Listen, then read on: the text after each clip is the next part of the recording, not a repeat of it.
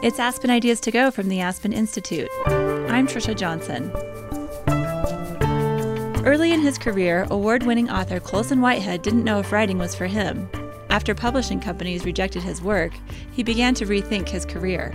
Maybe I wasn't cut out for this writing thing. I started thinking about what else I might be able to do. My parents were of that generation that if you're an able bodied black person, it was your duty to make something of yourself, uplift the race, become a doctor, a lawyer. Whitehead stuck with his writing and went on to win a Pulitzer Prize for fiction for his book, The Underground Railroad.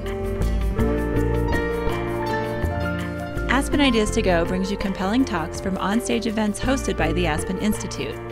The Institute is a nonpartisan forum for values based leadership and the exchange of ideas. Today's discussion is from Winter Words, an Aspen Words author series.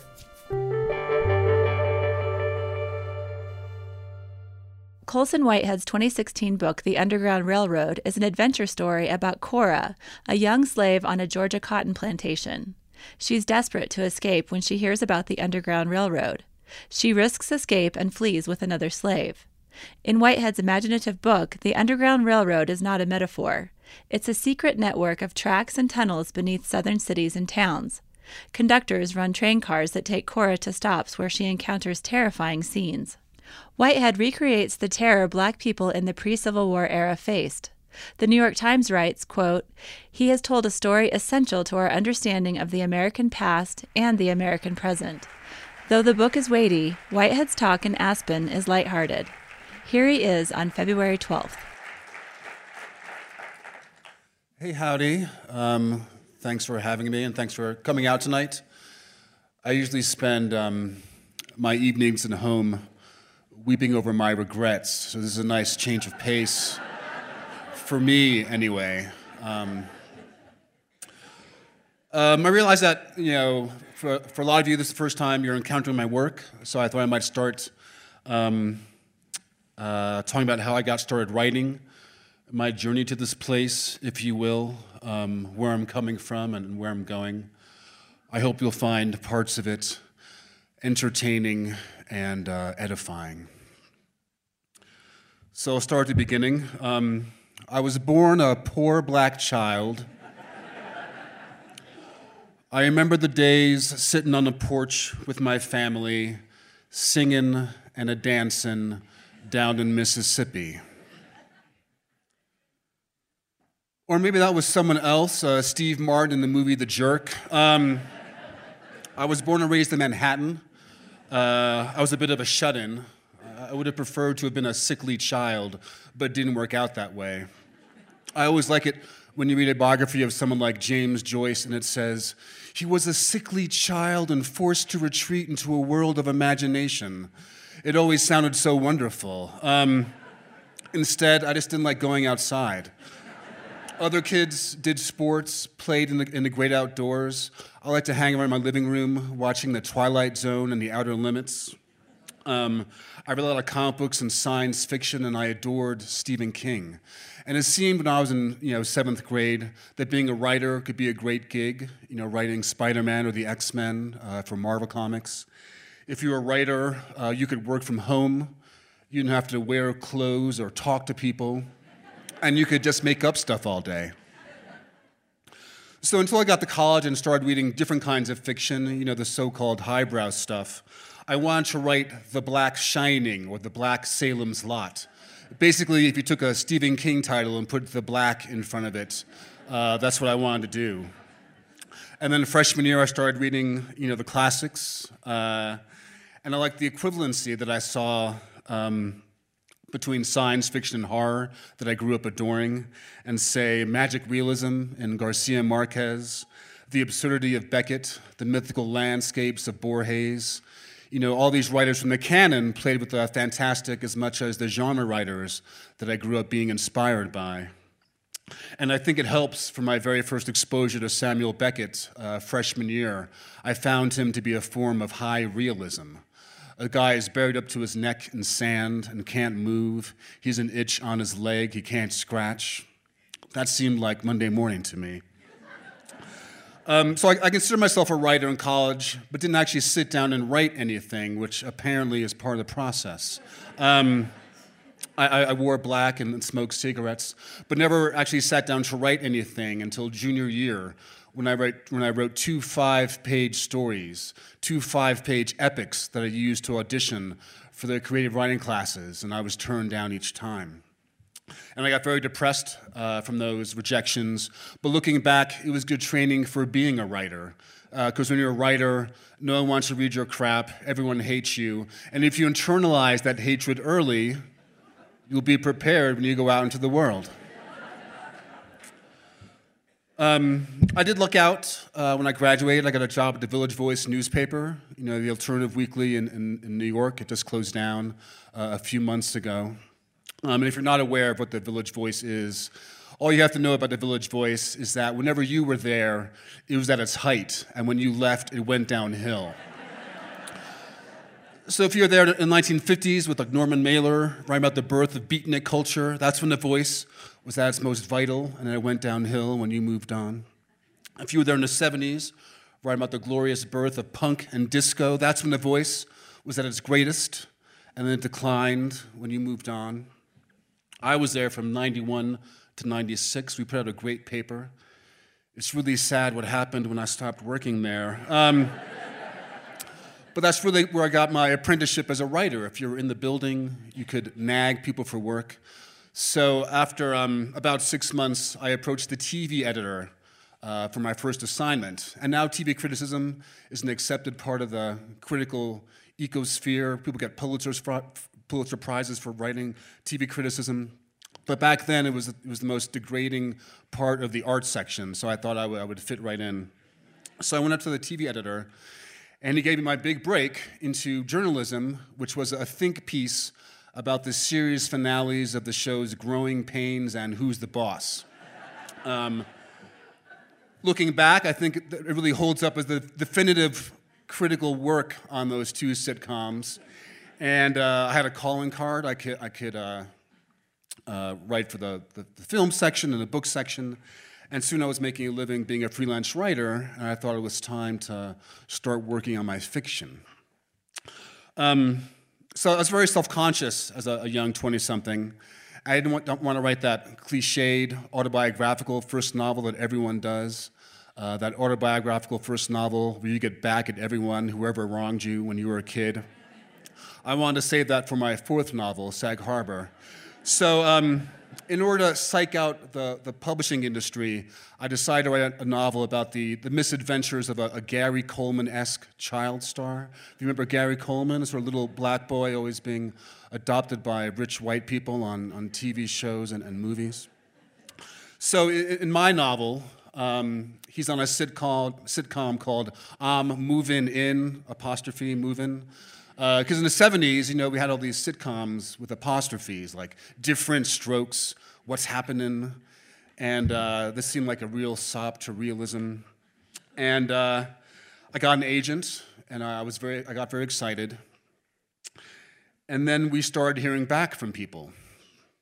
And I, I for one, was very surprised that a book about the misadventures of a Gary Coleman esque child star would fail to find its footing in the marketplace. It seemed like a, a surefire hit. That's why I wrote it in, in the first place.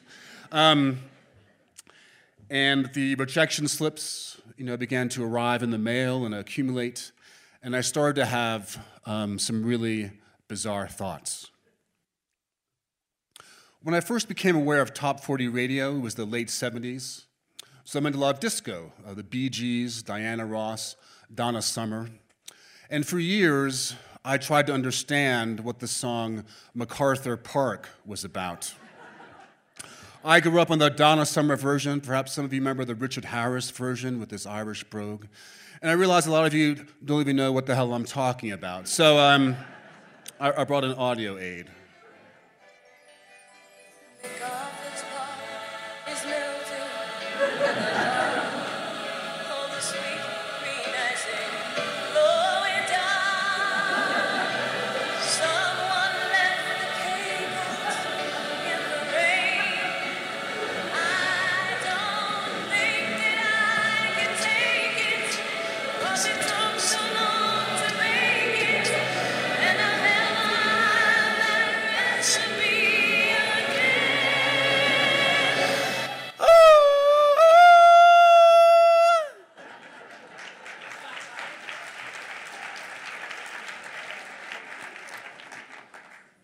Song poses an enigma.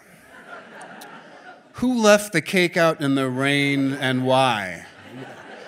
Was it some childhood feud finally come to a head, a birthday party gone terribly, terribly awry?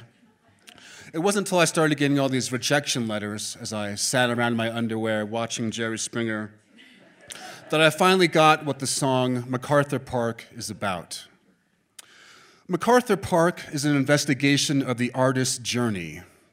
I had gone to a lot of trouble gathering ingredients, and when I was done, someone left my cake out in the rain.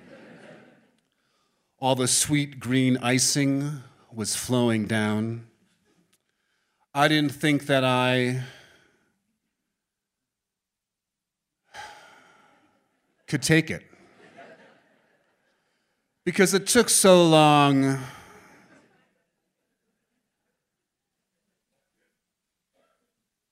to bake it, frankly. And I would never, ever, ever have that recipe again. Knopf Publishing Group, why did you leave my cake out in the rain? Houghton Mifflin Publishing Group, why did you leave my cake out in the rain?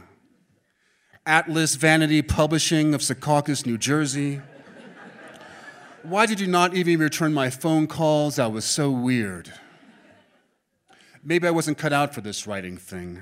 Um, I started thinking about what else I might be able to do. My parents were of that generation that if you're an able bodied black person, it was your duty to make something of yourself, uplift the race, become a doctor, a lawyer, an accountant. Those professions weren't up my alley, so I tried to think about what else I might be able to do. And here I call your attention to my slender, delicate fingers and thin, feminine wrists. I bring them up not out of shame, but just to point out I'm not cut out for certain kinds of work, obviously. Um, far from feeling shame, in fact, I mostly fi- find I feel a kind of a acute sadness these days about my hands because we've you know, passed an important moment in our nation's history when a, a skinny black man with slender, delicate fingers and thin, feminine wrists was actually president for a time. so, it was ever going to be our time that was pretty much it, and I missed it.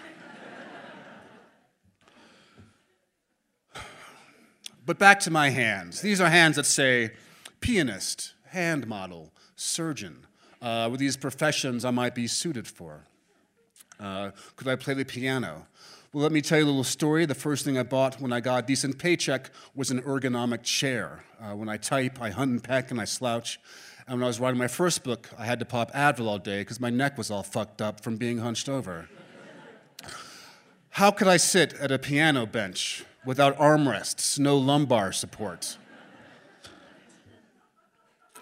I could not be a pianist. On paper, being a hand model must seem like the life. Uh, you get free watches, free hand cream, meet a lot of interesting people in the international jet set. But I had a very conservative upbringing. How could I indulge in the model lifestyle? I'd read stories about Kate Moss. It was the early 90s. So that was out. Surgeon. I was all set to go to med school, just head on down there and sign up, whatever you do. And then I heard about how long operations are. You have to like stand on your feet for like 10, 15, 20 hours straight. What if you have to go to the bathroom? I kept thinking about this half the reason I got into the writing business was so that I could sit on my ass all day. So I tried to break it down scientifically. The average book of literary fiction sells 5,000 copies, 5,000 copies if you're lucky. Now, assuming everyone loves this book, doesn't just throw it in the trash in disgust, in addition, makes 10 other people read it, then this book has 50,000 readers, 50,000 people who love it. Well, there are 6.5 billion people in the world. You've made an impact in the lives of 0.0000001% of the population. You're not even a gnat trying to catch the attention of an elephant. You're a microbe in the butt of a gnat trying to catch the attention of an elephant. I know there's some young writers in the audience, people who are starting out writing, and I want to scare you with that 5,000 number. I was trying to Google it before I got here, but I couldn't figure out the right search terms. I'm not, I'm not supposed to use Google as much as I do, but pretty much 18 years in to the revolution, I want Google for everything. Um, like a Google superego. Say I'm out drinking, and I say to myself, oh, maybe I'll have one more beer. The Google superego will go, do you mean head home right now? Or it's Sunday afternoon, and I say to myself, oh, look, there's a 10 hour Project Runway marathon on Bravo. I think I'll watch it. The Google superego will go, Do you mean read a book and tell your family how much you love them? I think it'd be a total killer app, but, but I digress, I guess. Um, where was I? Uh, the population of Earth is very intimidating. Well, what about life on other planets, you might naturally ask yourself next? Perhaps there is life on other planets, and they have a taste for language poetry, creative nonfiction, coming of age novels. Well, I hate to burst your bubble, but scientists say that the nearest planet outside our solar system is 10 and a half light years away, which is pretty far. And the chance of one of our Earth scientists coming up with a faster than light drive in our lifetime is quite slim. Estimates about the possibility of life on other planets vary. Some say that only one in a hundred million planets is capable of supporting life. And what's the chance they would like your crap anyway? They could be all about the haiku up there, some 575 base civilization. And you're out of luck. So I got very depressed thinking about this.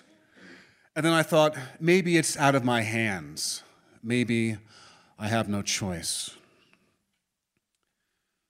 A friend of mine is a real jerk. He has some fine qualities, but there's no escaping he's a real jerk sometimes. And for years, I'd wondered how he came to be such a jerk. And then it occurred to me evolution. For generations, jerks have been breeding with other jerks who have litters of jerks in turn. It must have started thousands of years ago when some Neanderthal jerk got together with another Neanderthal jerk in a cave. Um, perhaps they met while fighting over a piece of saber tooth meat or something and, and just clicked, you know, started talking about the weather. Oh, Gluck Gluck, the thunder god, is quite angry today, don't you think? Yes, I agree. And you have very lovely eyes. And it was pure chemistry. And they took it from there and made a child, and, and their jerk kid got together with another Neanderthal jerk's kid or Neanderthal of similar type, a moron or a douche, and they had a kid who was half moron and half douche, and so on for millennia, more or less breeding and concentrating unpleasant qualities, herding all that negative DNA together until my friend was born. So I figure it's the same with writers, that artistic temperament must go back just as far. There's a Neanderthal who paused while beating in the skull of a Neanderthal from the next cave over, and he said to himself, Hunting and gathering, gathering and hunting. Is that all there is to this miserable life? And he was the first Neanderthal existentialist. And he found a Neanderthal of melancholy temperament, a Neanderthal female who liked to draw non representational doodles on the cave wall, and, and, and she was the first abstract artist. A kid who didn't like to hunt or gather, but just tell stories all day. And he found a suitable mate and so on throughout the centuries, spawning moody arty kids. In the 1600s, one villager says to another, Hey, did you see that new puppet show on TV, on, that, that new puppet show last night? And the artistic villager says, No, I don't watch puppet shows. I don't even own a puppet show set. I only listen to NPR. and so on to the present day, that artistic DNA surviving and getting together.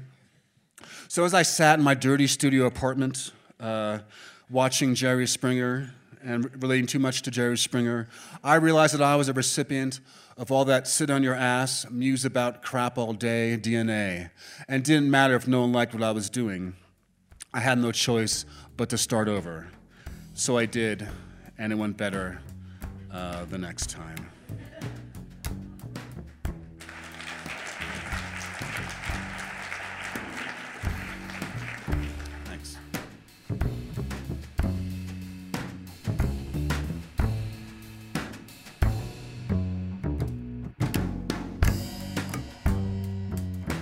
It's Aspen Ideas to Go. Thanks for listening. Looking for more author readings? Last month, we dropped an episode featuring Tommy Caldwell, an accomplished climber. He wrote a book about his historic summit of Yosemite's Dawn Wall. It took he and his partner 19 days in harsh conditions to complete the climb. Climbing, you know, 2,000 feet off the ground in the middle of the night when it's windy and super gnarly out is pretty scary. um, but after a while, you start to get used to it. He talks about his memoir, The Push, in our episode, Pushing the Limits. Find it in our archive on your favorite podcast player. There's also a link in our show notes. Here's the rest of today's show Colson Whitehead.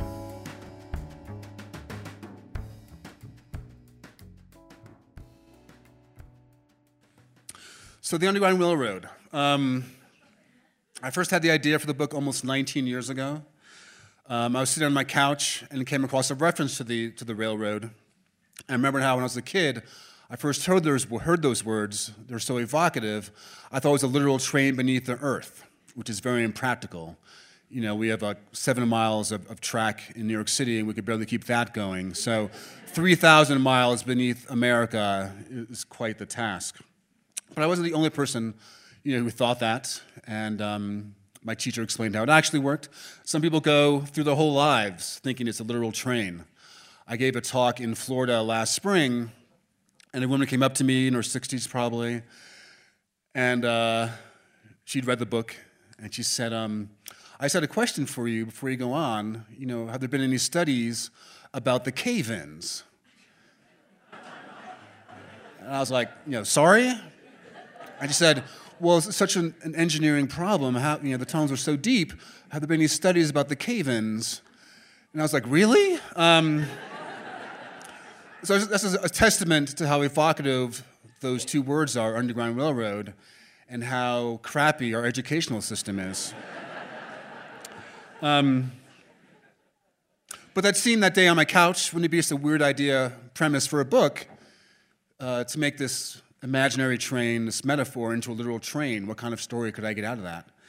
So um, you know, that's more of a premise. So I added the element that each state that our protagonist goes through is a different state of American possibility, like Gulliver's Travels. And it seemed like such a good idea uh, that day 19 years ago I knew if I tried it back then, I would have screwed it up. I thought if I wrote some more books, I might become a better writer and be able to pull it off in a technical sense uh, the structural uh, complexity of it. I thought um, if I was older and more mature, I might bring the wisdom of my years to the subject matter and make it live on the page. Um, if I saw the world, had some Hemingway esque adventures, stabbed a hobo with a penknife or something, I could bring that life experience to the book and really make it rich. Um, so each time I finished a novel, I would say to myself, Oh, am I ready? And the answer was always no.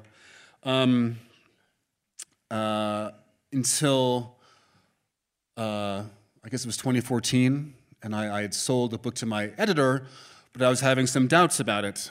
Um, so I figured, what the heck? Maybe I'll tell my wife about this Underground Railroad idea that I've been carrying around for so long. Um, as many of you know, sometimes in a marriage you have to make conversation to kill the silences. So I told her about the idea, and she just said, Well, honey, I don't want to say that the book you're working on now about a Brooklyn writer going through a midlife crisis um, is dumb per se, but this other book sounds really good. So I was like, Huh, uh, that was one vote. Um, I decided to tell my agent, who I've worked with for you know 21 years. She's always very supportive, and uh, I told her, and she just said, "Well, you know, Colson, both ideas sound good," uh, which is not very helpful. But then she did something she never does, which was email me on a Sunday, and she said, "I can't stop thinking about this Underground Railroad idea of yours." Um, so that was two votes. Wednesday was Shrink Day, so I told my shrink, and. Um, she just said, What are you, crazy? I mean, we both know you're crazy, but with your issues, yeah, you should totally work on this book or whatever, you know. Um, so I just left my editor, who I've worked with for 20 years, um, and I already sold this other idea to him, so I called him up with some trepidation, And he just said, um, Giddy up, motherfucker, which is old school publishing talk for that sounds very compelling and we should pursue it. Um, so I did, and this is the book that happened. Uh, I'm going to read a section. Um,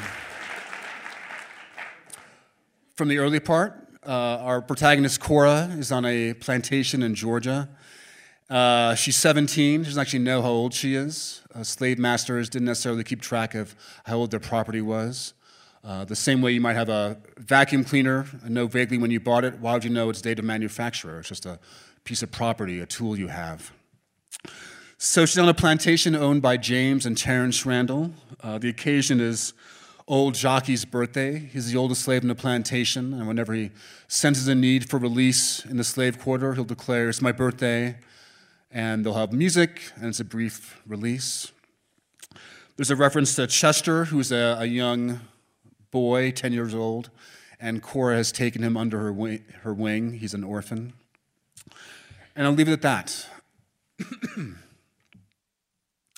the music stopped, the circle broke. Sometimes a slave will be lost in a brief eddy of liberation, in the sway of a sudden reverie among the furrows, or while untangling the mysteries of an early morning dream, in the middle of a song on a warm Sunday night. Then it comes always the overseer's cry, the call to work, the shadow of the master, the reminder that she's only a human being for a tiny moment across the eternity of her servitude. The Randall brothers had emerged from the great house and were among them. The slaves stepped aside, making calculations of what distance represented the right proportion of fear and respect. Godfrey, James's houseboy, held up a lantern. According to old jockey, James favored the mother, stout as a barrel and just as firm in countenance, and Terrance took after the father, tall and owl faced, perpetually on the verge of swooping down on prey. In addition to the land, they inherited their father's tailor, who arrived once a month in his rickety carriage with his samples of linen and cotton. The brothers dressed alike when they were children and continued to do so into manhood. Their white trousers and shirts were as clean as the laundry girl's hands could make them, and the orange glow of the lantern made the men look like ghosts emerging from the dark. Master James, Jockey said. His good hand gripped the arm of his chair as if to rise. Master Terrance. Don't let us disturb you, Terrance said. My brother and I were discussing business and heard the music. I told him, Now that is the most god awful racket I've ever heard. The Randalls were drinking wine out of goblets of cut glass and looked as if they drained a few bottles. Cora searched for Caesar's face in the crowd. She didn't find him. He hadn't been present the last time the brothers appeared together on the northern half. You did well to remember the different lessons of those occasions. Something always happened when the Randalls ventured into the quarter, sooner or later. A new thing coming that you couldn't predict until it was upon you. Terrance scratched his cane in the dirt. It had been his father's cane, topped with a silver wolf's head. Many remembered its bite on their flesh. Terrance said. Then I recollected James telling me about a nigger he had down here, could recite the Declaration of Independence. I can't bring myself to believe him. I thought perhaps tonight he can show me, since everyone is out and about from the sound of it. We'll settle it, James said. Where is that boy, Michael? No one said anything. Godfrey waved the lantern around pathetically. Moses was the boss unfortunate enough to stand closest to the Randall brothers. He cleared his throat. Michael dead, Master James. Michael, the slave in question, had indeed possessed the ability to recite long passages. According to Connelly, who heard the story from the nigger trader, Michael's former master was fascinated by the abilities of South American parrots and reasoned that if a bird could be taught limericks, a slave might be taught to remember as well. Merely glancing at the size of their skulls told you a nigger possessed a bigger brain than a bird. Michael had been the son of his master's coachman, had a brand of animal cleverness, the kind you see in pigs sometimes. The master and his unlikely pupil started with simple rhymes and short passages from popular British versifiers. They went slow over the words the nigger didn't understand, and if truth be told, the master only half understood. But they made miracles, the tobacco farmer and the coachman's son. The Declaration of Independence was their masterpiece. Michael's ability never amounted to more than a parlor trick, delighting visitors before the discussion turned, as it always did, to the diminished, to the diminished faculties of niggers. His owner grew bored and sold the boy south. By the time Michael got to Randall, some torture or punishment had addled his senses. He was a mediocre worker. He complained of noises and black spells that blotted his memory. In exasperation, Connelly beat out what little brains he had left. It was a scourging that Michael was not intended to survive, and it achieved its purpose. I should have been told, James said making his displeasure plain. Michael's recitation had been a novel diversion the two times he trotted the nigger out for guests. Terrance liked to tease his brother. James, he said, you need to keep better account of your property. Don't meddle. Terrance continued, I knew you let your slaves have revels, but I had no idea they were so extravagant. Are you trying to make me look bad? Don't pretend you care what a nigger thinks about you, Terrance. James's glass was empty. He turned to go. Oh, one more song, brother. These sounds have grown on me. George and Wesley, the musicians, were forlorn. Noble and his tambourine were nowhere to be seen. James pressed his lips into a slit. He gestured, and the men started playing. Terrance tapped his cane. His face sank as he took in the crowd. You're not going to dance? I have to insist. You and you and you. They didn't wait for their master's signal. The slaves of the northern half converged on the alley haltingly, trying to insinuate themselves into their previous rhythm and put on a show. Putting on a show for master was a familiar skill, the small angles and advantages of the mask and they shook off their fear as they settled into the performance. Oh, how they capered and hollered, shouted and hopped. Certainly, this was the most lively song they'd ever heard. The musicians, the most accomplished players the colored race had to offer. Cora dragged herself into the circle, checking the Randall brothers' reactions like on every turn, like everyone else. Jockey tumbled his hands in his lap to keep time. Cora found Caesar's face. He stood in the shadow of the kitchen, his expression flat. Then he withdrew. You! It was Terrance. He held his hand before him as if it were covered in some eternal stain that only he could see. Then Cora caught sight of it the single drop of red wine staining the cuff of his lovely white shirt. Chester, the boy, had bumped him. Chester simpered and bowed before the white man. Sorry, master, sorry, master. The cane crashed across his shoulder and head again and again. The boy screamed and shrank to the dirt as the blows continued. Terrance's arm rose and fell. James looked tired. One drop. A feeling settled over Cora. She'd not been under its spell in years since she brought the hatchet down on Blake's doghouse and sent the splinters into the air. She'd seen men hung from trees and left for buzzards and crows, women carved open to the bones with the cat o' nine tails, feet cut off to prevent escape, and hands cut off to stop theft. She'd seen boys and girls younger than this beaten and had done nothing. This night, the feeling settled on her heart again. It grabbed hold of her, and before the slave part of her caught up with the human part of her, she was bent over the boy's body as a shield. She held a cane in her hand like a swamp man handling a snake and saw the ornament at its tip. The silver wolf bared its silver teeth, then the cane was out of her hand. It came down on her head. It crashed down again, and this time the silver teeth ripped across her eyes and her blood splattered the dirt.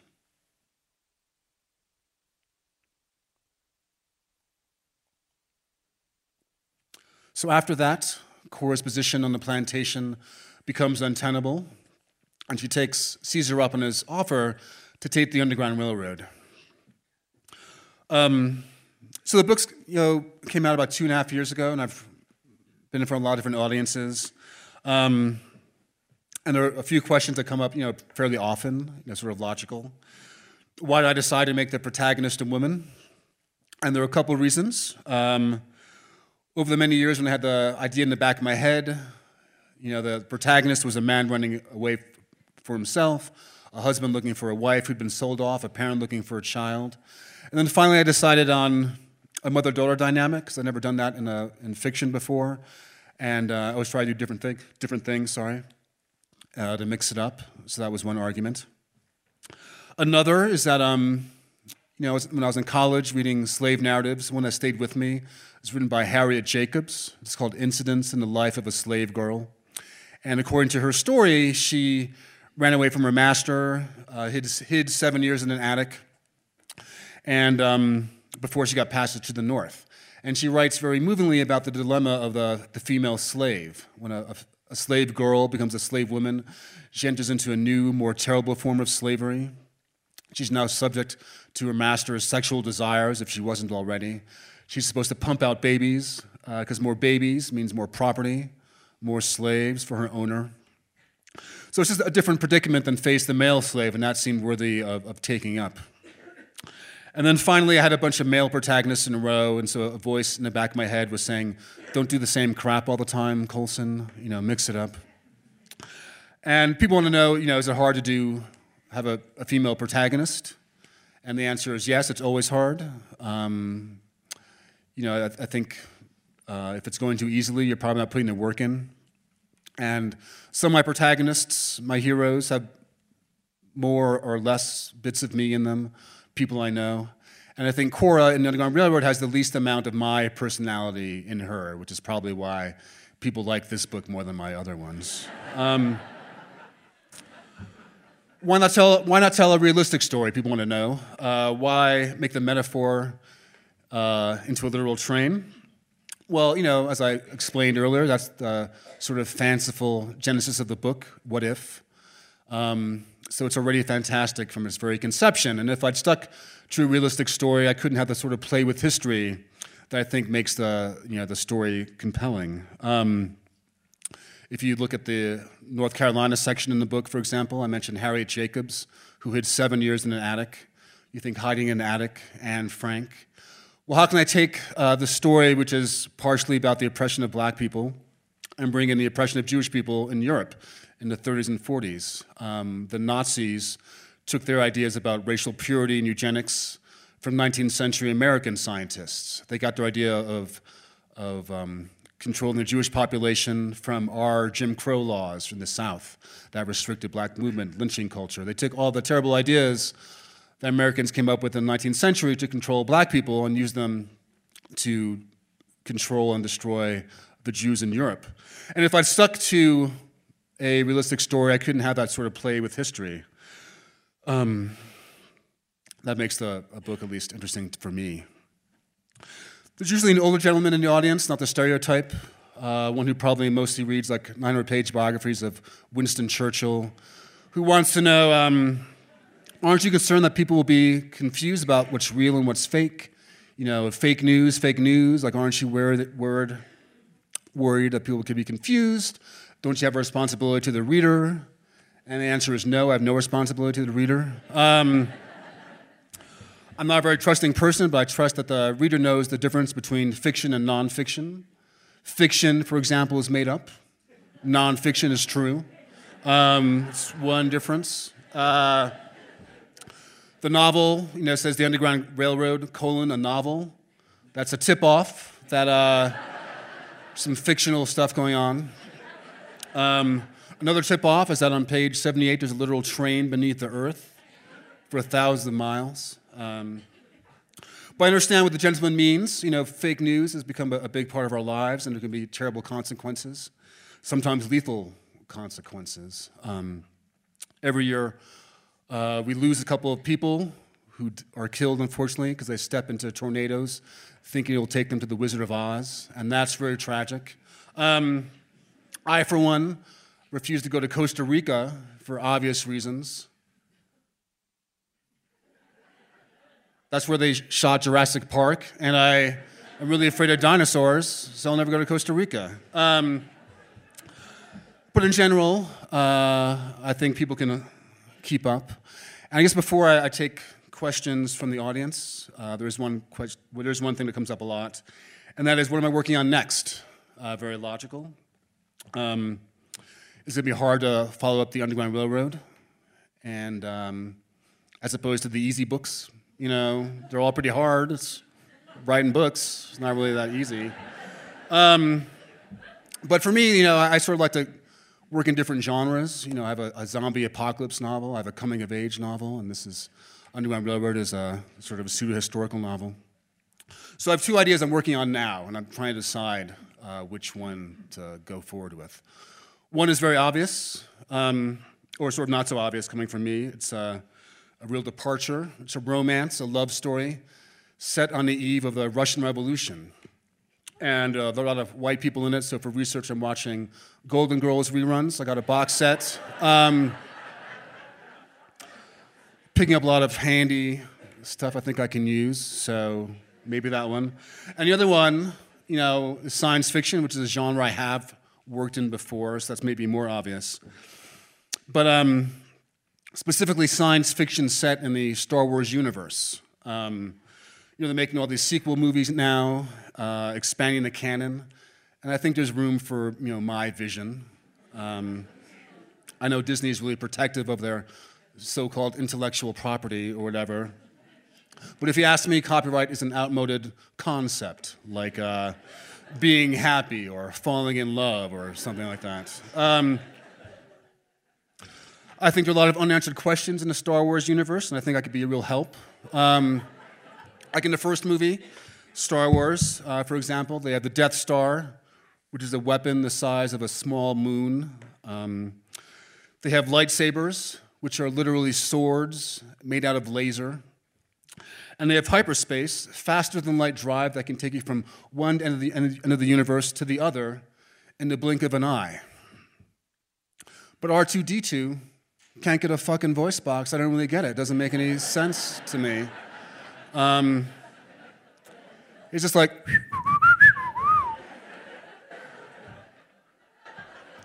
He's the smartest character in all the movies, and, and he can't even speak. Um, Luke Skywalker gets his hand cut off. He gets a robot hand in Empire. Um, Darth Vader falls into a volcano. He gets a new robot body. Uh, they destroy the Death Star and they make a new Death Star, and this time it's the size of a planet. But R2D2 can't get a fucking voice box. It doesn't make any sense to me. I mean, it's not a technical problem. They have the technology. C3PO is running his mouth all the time. Like when they land on Tatooine, the desert planet in the first movie, um, before they get picked up, by, picked up by the Jawas, who are these sort of tiny creatures, remember? Sort of, um, they're basically space crackheads.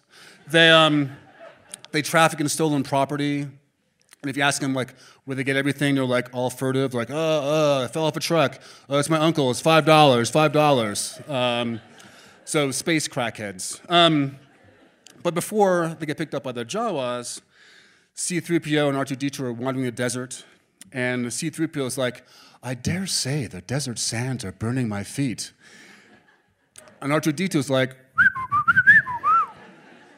but you know, if he could speak, he's actually saying, Princess Leia's been kidnapped. I got a blueprint of the Death Star in my chest.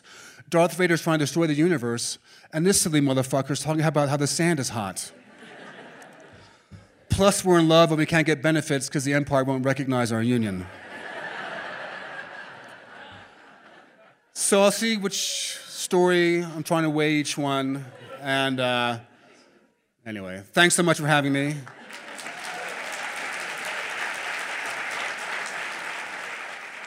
If you have any questions or some microphones.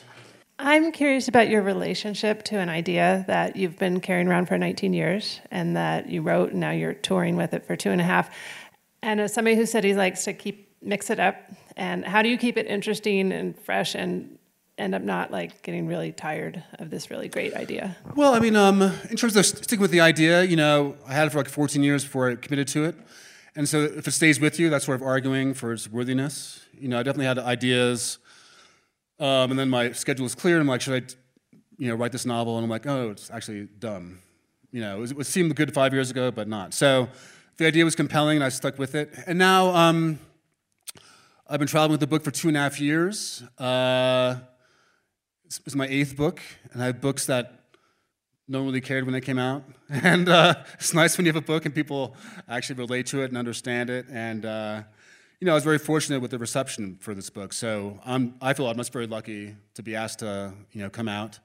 Uh, I have a new book coming out in um, in the summer, and so like, my Underground Railroad show is coming to a close. And so I feel sort of sad that and but I, but I get to talk about a new book. And so um, you know, I, I've had books where it comes out, and a week later, nobody gives a crap.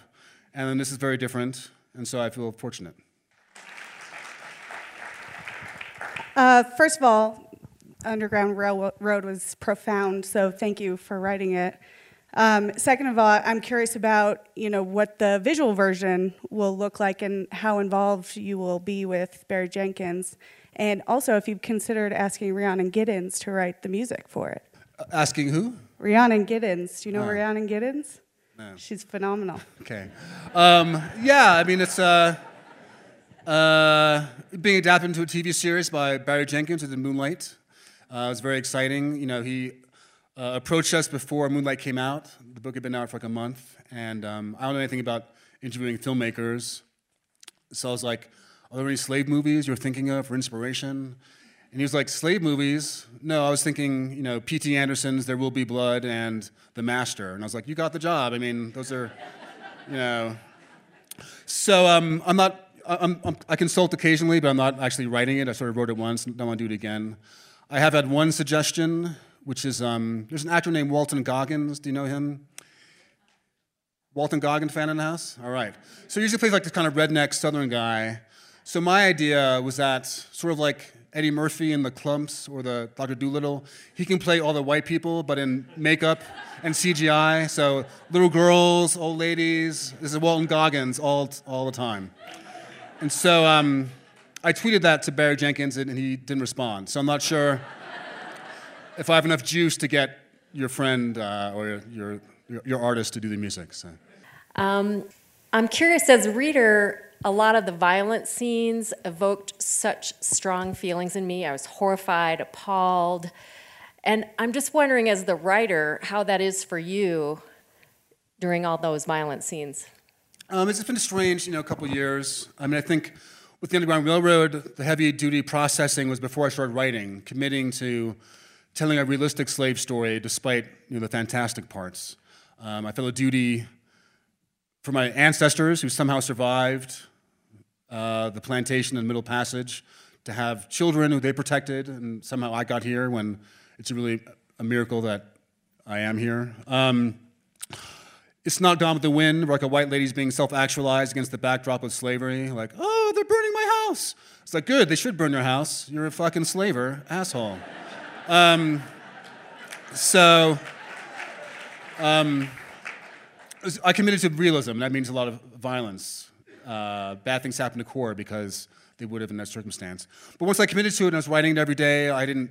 It was very separate from my life. Um, and then I got 100 pages in, was like, oh, maybe I'll watch 12 Years a Slave. I'll get some ideas. I'm, enough, I'm deep enough into the book, I'm not to get like tainted. And I could only watch an hour before I had to turn it off. I could like put it on the page every day, but I couldn't see actors do it. So that was my weird, so that was my weird trauma. And it'll be a while before I, I see like a, another sort of slave movie or movie about that time. The book, a book I finished that's coming out in the spring is about an abusive reform school, and bad things happen. It's based on true story, and bad things happen to the juvenile delinquents who were in this reform school in Florida during Jim Crow.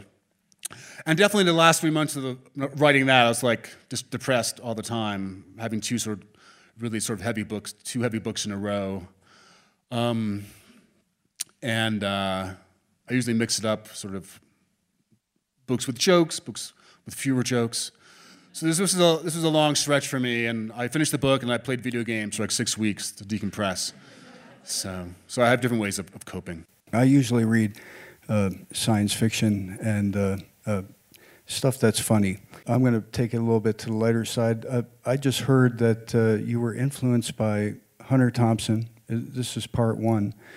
And uh, the other part, the Arthur C. Clarke Award, that's uh, the author of 2001. Uh, that's a science fiction award. Yeah, and that's an amazing. I read that, and it, it's it's the movie was a great interpretation. But uh, uh, how does that uh, award? Uh, how is that part of the? Um, it's it's given for the characters in your story. It's, it's given. It's given for uh, what uh, some some British judges think is a, you know, what they think is the best science fiction book of that year. And this book has a fantastic structure. Uh, some people call it cyberpunk because there's a, a train beneath the earth. Uh, for me, it's just fantasy, but uh, if you want to call it magic realism or, or science fiction, I'm, I'm sort of fine with that. I grew up reading Arthur C. Clarke and, and Stephen King and uh, Stan Lee at Marvel Comics made me want to be a writer, just making up weird, goofy shit. And so um, I've written books that are realistic and books that have some, you know, some fantastic bits. And this one definitely, uh, the permission to write a book that has a literal train beneath the earth comes from my early sort of science fiction fantasy reading. And I was very honored that, you know, some, some other people who write science fiction, you know, saw that connection. Um, Hunter S. Thompson, you know, like everyone else, I, I draw inspiration from a lot of different other folks. I worked at the Village Voice, um, uh, and uh, in high school, uh, that sort of very sort of free, creative nonfiction voice that was in the Village Voice. Uh, a lot of writers comes from New Journalism, Hunter S. Thompson, um, Tom Wolfe, and I had older sisters who would, you know, have their Tom Wolfe books, Hunter S. Thompson, uh, Joan Didion, and then I would sneak into their rooms and, and pick them up and read them. And, and so that very exuberant voice that uses the tools of, of the novel for nonfiction seemed very natural to me also. So Hunter S. Thompson's in there as well. You, you said the book is, uh, is a, a nonfiction book. No, uh, no. I mean, Underground Railroad is a novel, as is the Right, the book I just finished. Um, I, I, my two nonfiction books. One is about the World Series of Poker. The other book is a series of essays about New York City. Well, given the, uh, the reality of, of the topic, uh, how did you deal or with anger in, as you went through the process of writing it? Well, it was, it was less anger and more like sort of depression and despair. You know, realizing that, uh, as I said, I, I shouldn't really be here. It's a miracle that this or that ancestor wasn't killed um, at this juncture, at that juncture, and they somehow survived uh, to have children. Um, if I was processing strong emotions like anger and sadness, I couldn't sit down and compose every day. You know, composition is a um, uh, it's it's crafting. You can't be like emotionally off kilter uh, that much. Um, so uh, you know, I I work and I come out of my office, figure out what to make for dinner, uh, start drinking, and uh, and my and my life life is different from my work life. I was quite moved by your book, um, uh, having grown up uh, in the apartheid state of the South, and um, and reading in the North Carolina section where the black faces happen in the uh, park antics, and how horrific they are. It must. I'd be very interested in your reaction to this recent uh, accusations on these two politicians in Virginia and blackface. Yeah, blackface has been uh, uh, tradition in America for 200 years. You know, uh, I've written about it before in my first book 20 years ago. I guess I'm still writing about it 18 years later. People are still doing it. Um, in the North Carolina section, you know, uh, if you haven't read it, it's a, a white supremacist state, and so it's Jim Crow laws exaggerated, it's Nazi Germany exaggerated. Um, every Friday, they have entertainment, they have a minstrel show, white guys in, in burnt cork. Um, they have music, and then they have a lynching. And lynchings were entertainment. You know, you have this guy framed, you break him out of jail, invite the whole town, grandma, uh, little Susan, to watch this guy getting killed, and it was entertainment. And so, you know, in, in that scene, I'm drawing, you know, drawing the parallel between uh, lynching as entertainment, minstrelsy as entertainment, uh, the basement of black people as entertainment. Um, so I wasn't. Uh, I was more surprised by the Liam Neeson thing. You know, I sort of gave Liam Neeson a lot of. He's a cool guy. Beats up people. So I felt bad about that. The blackface thing, you know, it goes on a lot and is not surprising. People get off on it. Uh, thank you for coming to talk to us today. I just have two quick questions. What games are you playing right now? And could you talk a little bit about maybe your technical process for writing, like outlines or software or anything Sure. like Uh, uh, I usually get like one game. I'll play it for like six weeks, and that's it for like a year, and a year, year and a half. My wife's here. She knows I'm stretching it a little bit. Uh, but um, right now I'm playing Into the Breach. Um, it's like time travel, like space robots, and uh, sort of chess-like, you know. So anyway, Into the Breach. Um, and, uh, and then my process, you know, I, I outline a lot. I have to know the beginning and the end. The middle can be fuzzy. Um, but for me, outlining, uh, like I was saying before about the worthiness of a subject, if I can outline it without getting sick of it, that means that maybe it's worth doing. And I'm not just sort of casting them out every day. What's going to happen? What's going to happen? Each day I wake up and it's like introduce the Hob cabin, introduce Cora's, uh, the guy on the railroad. I have like a task every day. I have an outline, and th- the outline can grow bigger or smaller um, as the story changes. You know, you don't want to be too rigid. Um, but you definitely have to be writing towards the, the final scene, which I've done in the last couple books. Um, if I can do eight pages a week, I'm pretty happy. It could be Monday and Tuesday, and then Thursday and Saturday, or Wednesday through Sunday. But if I can do eight pages a week, uh, that's what, 16, 32 a month, um, 300 a year. You take away uh, Christmas, you gotta hang out with your relatives. Sometimes you gotta do some shit and you can't get your eight pages in, but for me it adds up. If you write four pages a week, that's like 400 every two years, and that's a book. So for me, breaking, breaking a big task into units, seeing an endpoint, whether it's a novel or a children's party or something, if I can see the end, I can, I can get through to it. Um, and then research different books that demand different kinds of research. Um, uh, Underground Railroad, a lot of primary sources. Uh, the more research I can do at home, the happier I am. Because when I leave the house, there's too many people. And if I can avoid human interaction on a daily basis, I'm really happy. And so a lot of the primary sources for the Underground Railroad have been digitized by libraries, and you can download them in the safety of your home. So, so thanks.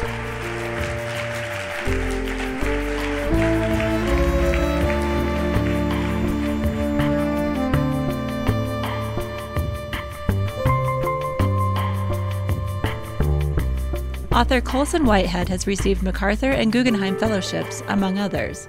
He earned a Pulitzer Prize and a National Book Award for his 2016 book, The Underground Railroad.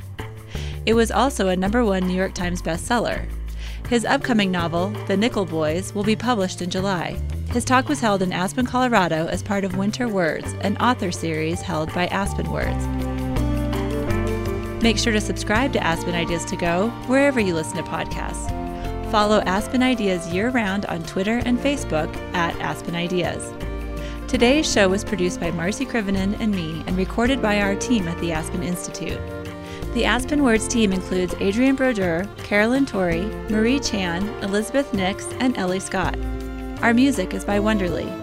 I'm Trisha Johnson. Thanks for joining me.